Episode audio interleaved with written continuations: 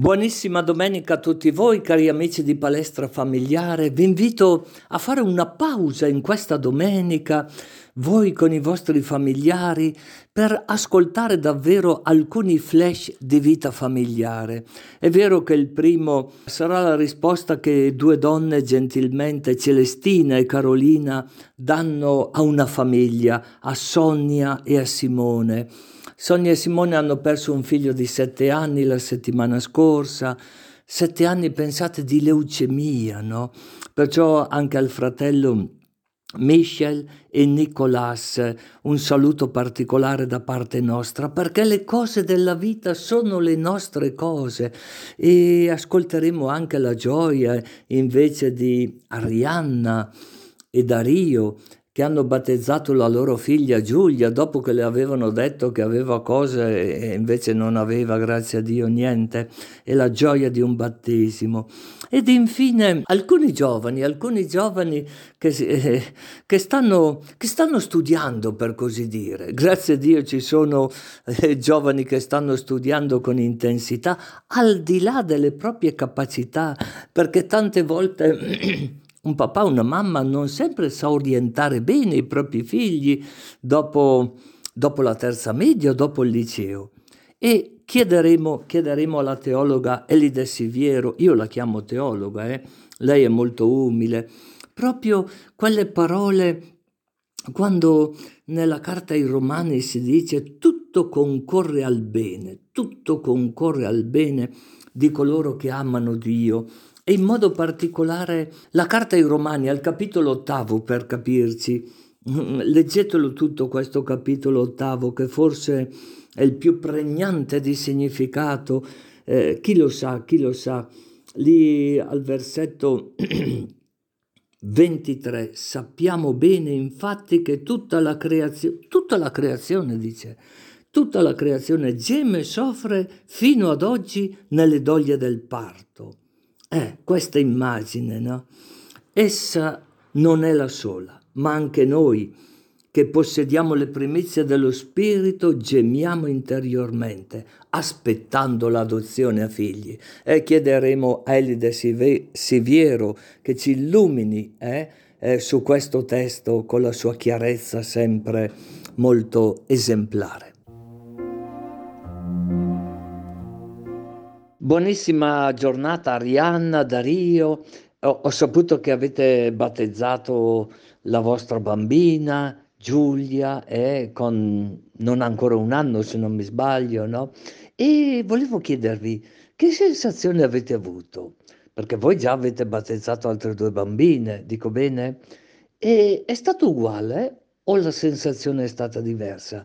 Cos'è che avete provato presentando Giulia alla parrocchia eh, delle due sante? Ecco, era questo eh, che volevo sapere con tutto il cuore, anche perché ho saputo che mesi fa avevate delle preoccupazioni che poi, grazie a Dio, si sono, si sono risolte per il meglio.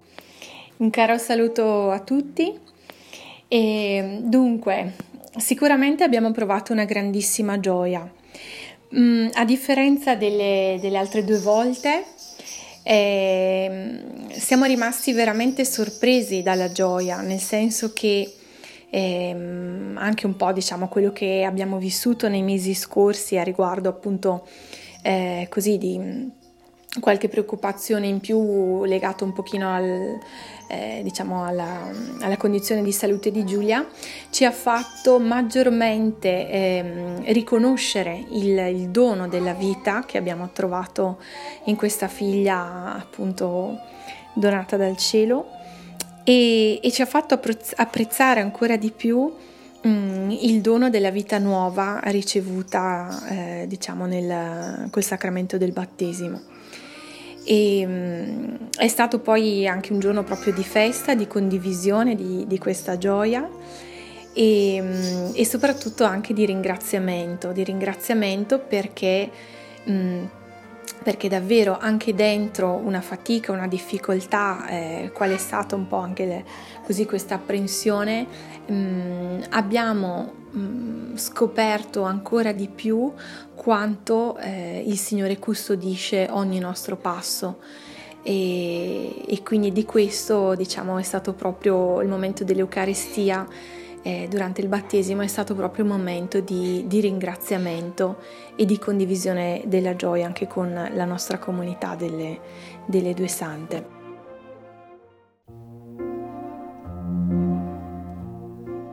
Sonia, ti sono vicino in questo momento di grande dolore. Ho qui con me una signora che davvero mi manda lo Spirito Santo e ho appena detto quello che è successo alla tua famiglia, che hai perso un figlio di sette anni per questa malattia, eh, leucemia se ho capito bene. Così mi ha detto Marco, Marco Folli, il catechista dell'altro figlio tuo. Guarda quello che ti vuol dire questa signora. Signora, quello che posso consigliare a lei, lo so, lo so che è una spina un po' forte al cuore, ma si dia pace e fiducia al Padre Eterno e alla Madonna. Rivolgersi sempre a loro e prega sempre che aiuterà ad andare avanti.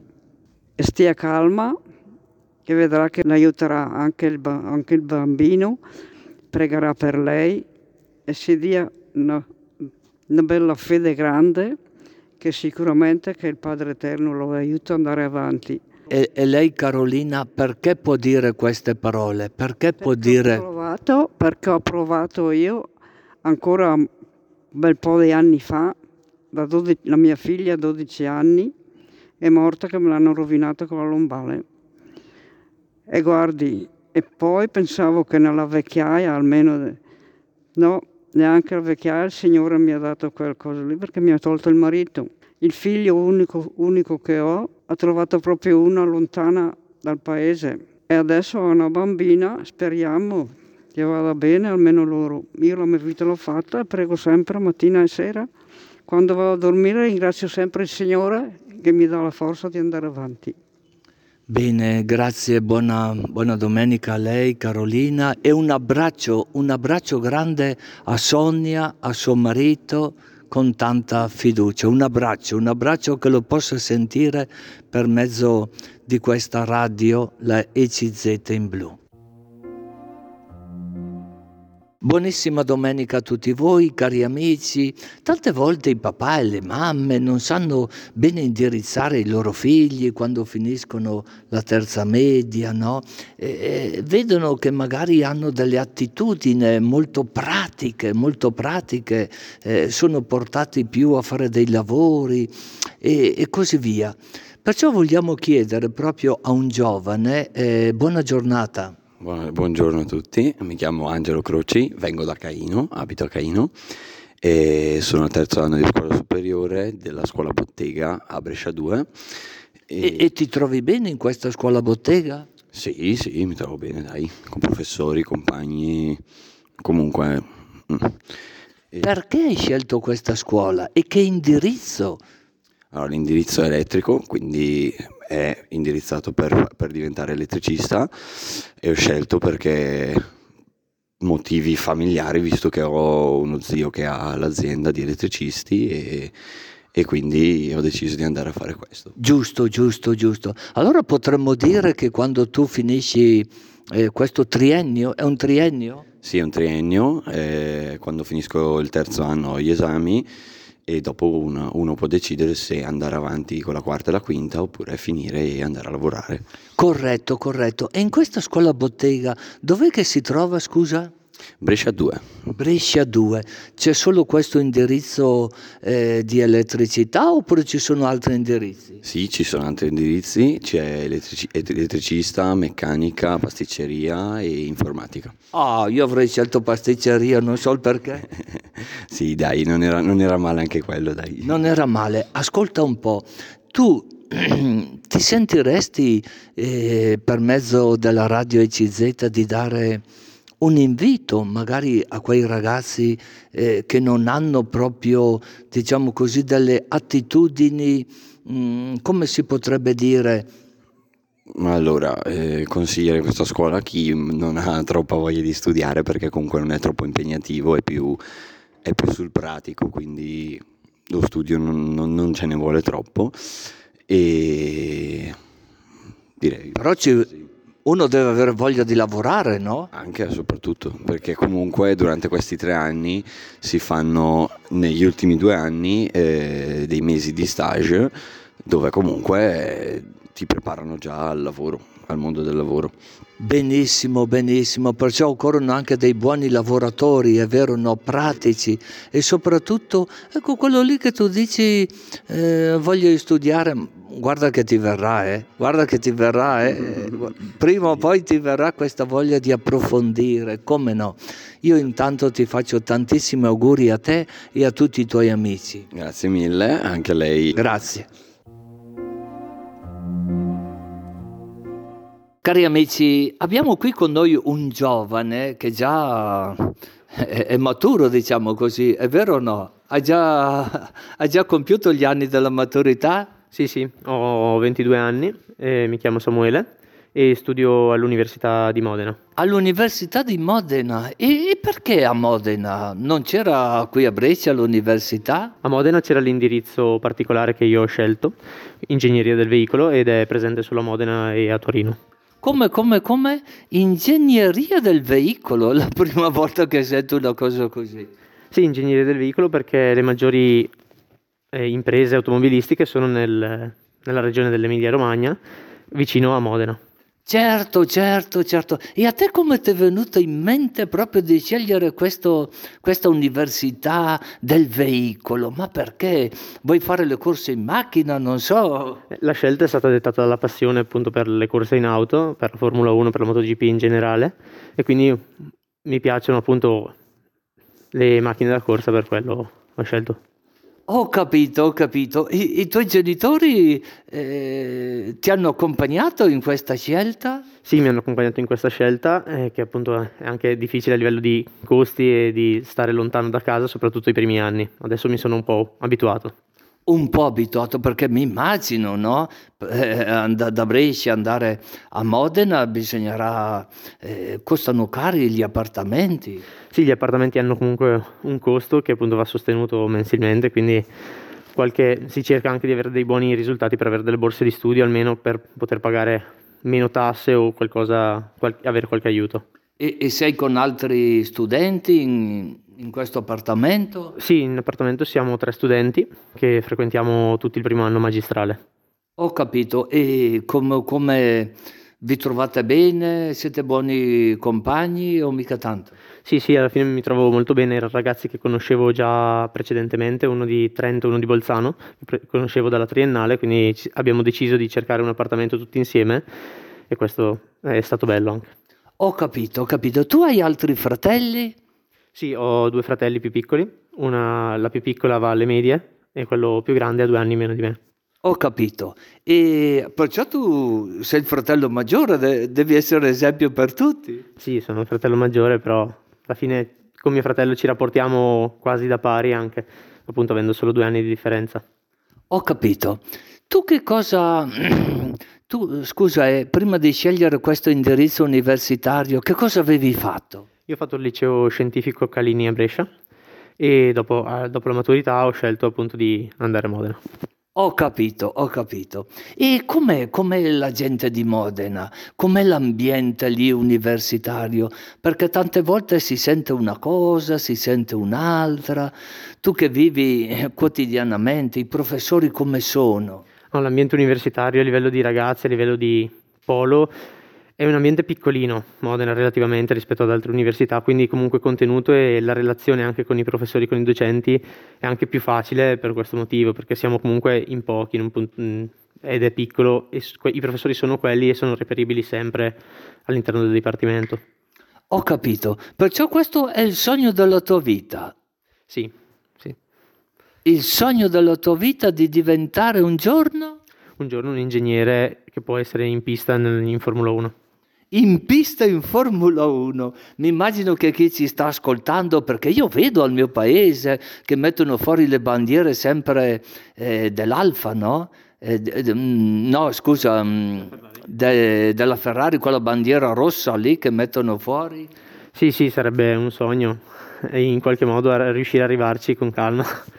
Ma santo cielo benedetto, bene, io ti auguro il meglio, il meglio per la tua vita, che tu possa realizzare questo sogno. E poi che cosa hai in mente? Di formare una famiglia o no? Perché non dimenticarti che questo programma si chiama Palestra Familiare.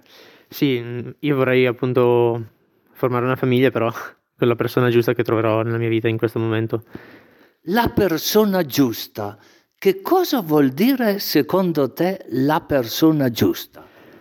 Una persona che condivida con me ideali e i valori di fede che io ho e che porto avanti nella mia vita. Che bello, che bello quello che stai dicendo, perciò doppio augurio, non solo per ingegnere della Formula 1, ma anche che, che condivida gli ideali. Mm, mi è piaciuta questa espressione, la persona giusta. E la persona giusta qual è? È quella che ti fa giusto? No, è la persona con cui si può condividere e stare insieme serenamente e appunto poter crescere una famiglia anche dei, dei bambini futuri in caso con degli ideali condivisi e con una appunto un'impostazione che per me è appunto importante come appunto la fede. Bene, auguroni, auguroni. E a te anche ai tuoi fratelli più piccoli. Eh? Grazie, grazie mille. E per supposto a tuo papà e a tua mamma. Certamente. Lettera ai Romani, capitolo 8, versetto 23. Sappiamo bene infatti che tutta la creazione geme, soffre fino ad oggi nelle doglie del parto. Essa non è la sola, ma anche noi che possediamo le primizie dello Spirito, gemiamo interiormente aspettando l'adozione a figli, la redenzione del nostro corpo. Elide, a te la parola. Il capitolo 8 della lettera ai Romani è una delle pagine più importanti e solenni di tutta la Sacra Scrittura. Prima di parlare delle sofferenze, Paolo ha parlato della vita dei figli di Dio dentro lo Spirito. In questi versetti parla della capacità dei cristiani di reggere nei momenti difficili e perché riescono. Prima di tutto perché Paolo dice, io ritengo che le sofferenze del tempo presente non siano paragonabili alla gloria futura che sarà rivelata in noi. Sottolineiamo che per dire tempo si usa la parola greca kairos, che non è il tempo cronologico delle ore, dei minuti e dei giorni, ma il tempo iniziato con Gesù. È il tempo della giustificazione, della luce divina che entra nella storia, è il tempo gonfio di tutta la presenza di Dio. E quindi questo tempo abitato dalla grazia di Dio ci porta a guardare oltre. E Paolo dice che queste sofferenze non sono paragonabili alla gloria che deve essere rivelata in noi. E gloria è il termine ebraico detto con la parola kabo che indica il peso, è il peso della presenza di Dio, dell'amore di Dio nella nostra vita. È una gloria che sta per essere rivelata con il riferimento al futuro che sta per venire. Quindi queste sofferenze, per quanto grandi siano, non sono assolutamente paragonabili, non c'è proprio storia per confrontare questo momento piccolo, pur abitato dalla grazia e la gloria eterna. Poi Paolo dice, l'ardente aspettativa della creazione è protesa verso la rivelazione dei figli di Dio. Notiamo una creazione protesa alla rivelazione dei figli di Dio. San Giovanni Crisostomo dice che Paolo trasforma la creazione in una persona. Dovremmo tradurre così, l'aspettativa forte della creazione è in attesa, sta aspettando. Il centro è dato proprio dall'attesa. Il termine greco apoparadochia vuol dire aspettare tirando il collo, come quando si spia l'orizzonte per vedere l'arrivo della persona amata. Oppure come quando siamo alla stazione, sappiamo che deve arrivare il treno con la persona amata, ma non so a che ora arriva, ma so che il treno arriverà e che dentro ci sarà la persona amata. Questa è l'aspettativa della creazione, che non è ansia, ma è amore che attende. Ed ecco, la creazione è stata sottoposta alla caducità. Paolo sottolinea i limiti della creazione, che è vittima della stessa sorte di Adamo decaduto, quello che più avanti chiamerà con il termine corruzione, nel senso di ciò che si corrompe, che non è duraturo. La creazione è sottoposta da qualcuno, ma i critici non sanno dire chi sia chi l'ha sottoposta, se, se Dio o l'essere umano con il suo peccato. Ma quello che è importante è capire che la creazione è eh, caduca, è qualcosa che è sottoposta alla fragilità, ma questo nella speranza la speranza che anche la stessa creazione sarà liberata dalla schiavitù. Questo compare, eh, in questo brano compare molte volte la parola speranza, che non è un vago sperare qualcosa di indefinito Speranza per noi cristiani è attendere qualcuno. Anche la creazione sarà liberata da ciò che è corruttibile perché si rovina per entrare nella libertà dei figli di Dio. Quindi la paura della morte è quella di sparire, che tutto vada perso. Invece la speranza ci dice che è qualcosa che arriverà nei cieli nuovi, nella terra nuova. San Giovanni Crisostomo dice che la speranza è ciò che contra- contraddistingue i cristiani dagli altri, perché è ciò che noi offriamo a Dio. Sperare è il nostro dovere, dice San Giovanni Crisostomo, perché anche noi così abbiamo qualcosa da offrire a Dio e questo contribuisce alla nostra salvezza. Io spero perché so che tu mi salvi, o oh Signore. Ed ecco il punto che ci interessa in questa domanda. Tutta la creazione geme e soffre le doglie del parto fino ad oggi. In greco abbiamo tutti i verbi con il suffisso sin, che vuol dire con. La creazione congeme, consoffre. Teodoro di Mopsuestia dice che il creato geme all'unisono, come se ci fosse una sinfonia dolente di noi col creato, ma questa sinfonia dolente, questo gemito è per le doglie del parto, Paolo parla del travaglio del parto, il verbo usato si riferisce proprio a un dolore veemente, adatto per il partorire, ma che ha la caratteristica di finire. Il dolore del parto non è infinito, dura un po' di tempo e poi termina, ma c'è questa caratteristica da sottolineare che tutto il dolore del mondo il nostro dolore non è il dolore dell'agonia, ma il dolore del parto. E anche Gesù paragona questo dolore al dolore del parto al capitolo 16. Il gemito della creazione, il dolore del mondo non è quello dell'agonia, non è un rantolo di morte, ma il dolore del travaglio che porta a una nascita e termina Lutero scrive che la creazione è indirizzata alla gloria, ma dagli stupidi viene vista solo nei suoi preparativi, non nella sua gloria finale. Gli stupidi vedono solo il dolore, non il risultato del parto. Noi cristiani invece dobbiamo, proprio quando soffriamo, concentrarci sulla gioia di quel parto che è la vita eterna, cioè la vita dell'Eterno in noi.